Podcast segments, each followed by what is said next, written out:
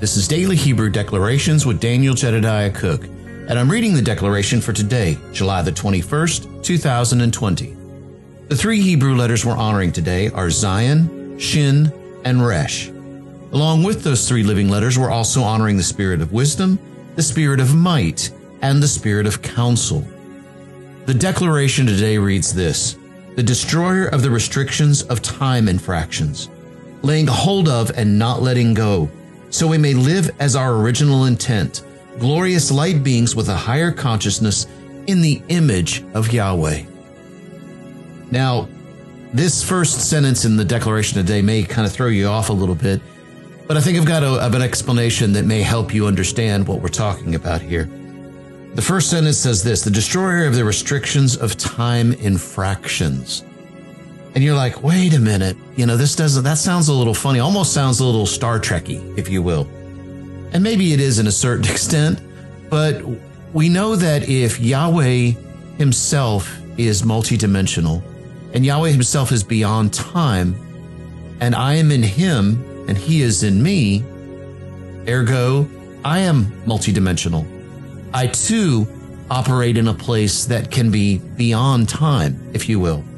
I'm very careful into saying that time doesn't exist because I do believe time does exist and I believe it exists for a purpose. But yet I am not bound by time. I'm not held by time. Uh, that that in the place of being in Him and Him being in me, that it goes beyond that. But I was thinking and, and, and meditating on this this morning, where it talks about the destroyer of the restrictions of time and fractions.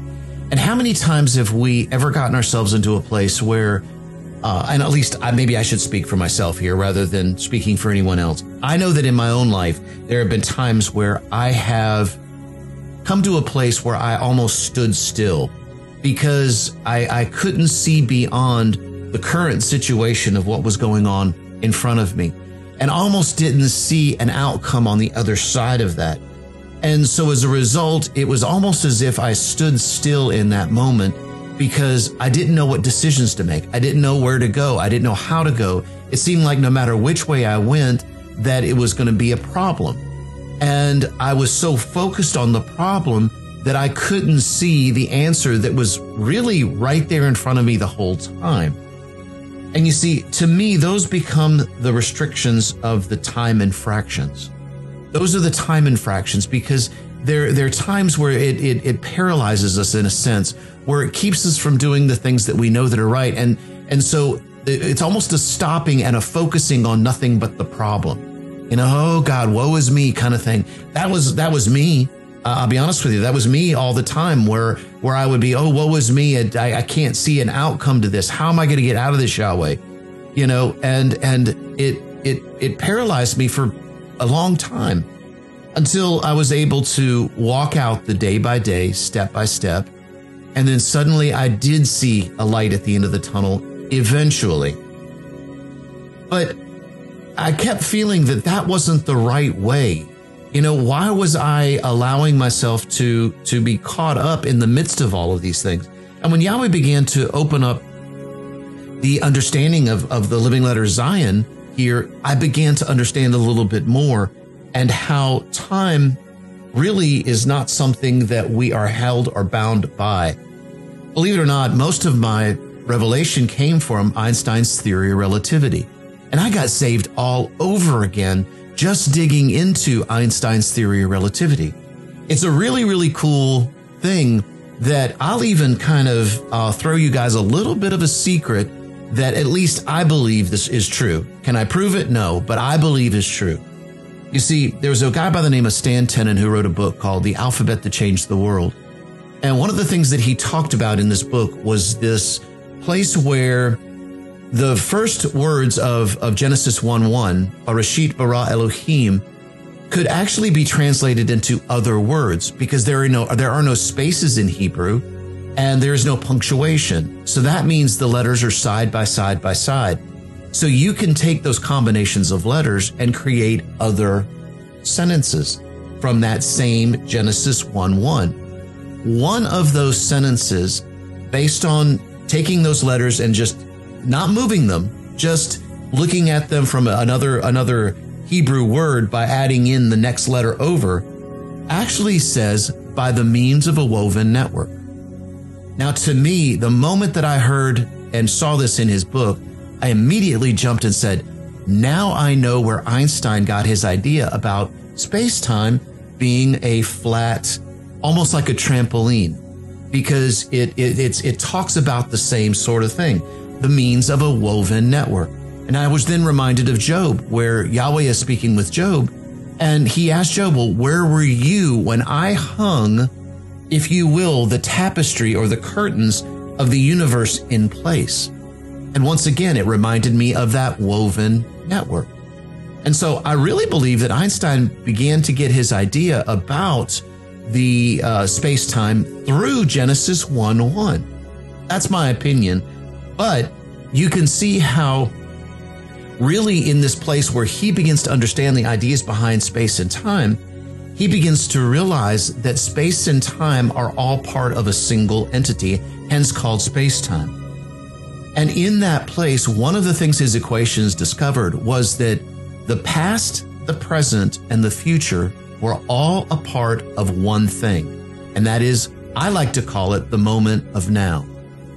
In other words, depending upon your perspective, and, and, and depending upon whether or not you're traveling away from or towards, your, your, your view of the, of, of space time can either go to the past, towards the future, or right in the moment of now. Too much to get into in the podcast right now. I've got a teaching on this on YouTube called How Does Yahweh See Time that would help answer a lot of the questions with regards to this. But I want to kind of get to the point of this in that when we talk about the destroyer of time and fractions, when I realize that I live in this moment of now, then now faith is the substance of things hoped for and the evidence of things not seen. Now is the time when Yahweh gives me the opportunity to make a choice. And in that choice, I affect the future.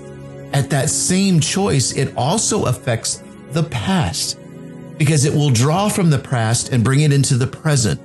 Those things that, that, that are of Yahweh will bring them into the present. Those things that are in the future are brought into the now because it's not something I'm waiting for.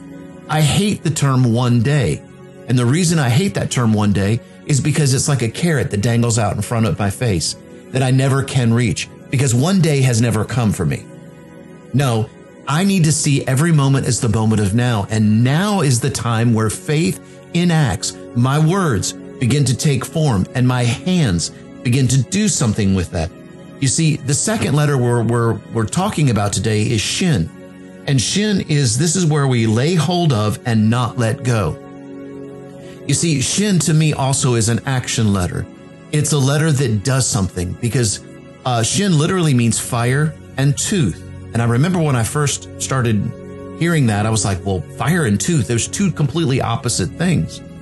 Until I realized both consume. So both do something. They consume for energy. Both. And so in that place, I began to realize that Shin was also an action letter. It was a letter that does something. And see, that's exactly what we're talking about here is taking that place of what Yahweh has given us in this time and doing something with it. The action of Shin. And I know that I've, I've talked to some people lately, and this is something that I know that Yahweh has showed me, and that is that you know, if you're if you're looking for peace, go out and find that peace. Obtain, you know, look to the face of Yahweh and become what you behold and obtain, grab a hold of the peace that He is giving you. Once you have it, grab a hold and don't let go. Get so intimate with that peace that when that peace is not around, it's obvious because it's in that place that things suddenly make a lot more sense. And I can say, no, wait a minute, this is invading the peace that I know that Yahweh has given me and I have laid a hold of and grabbed and won't let go. You see, that is his intent. To be original, our original intent is being glorious light beings in the image of him, in that higher consciousness, coming up here and looking to see what he will say, becoming what we behold, and, and really putting on the mind of Christ. You see, Resh not only talks about the head, the top, or the mind, to me, it also talks about being separated unto holiness and putting on the mind of Christ. Let's go today walking in that mind of Christ.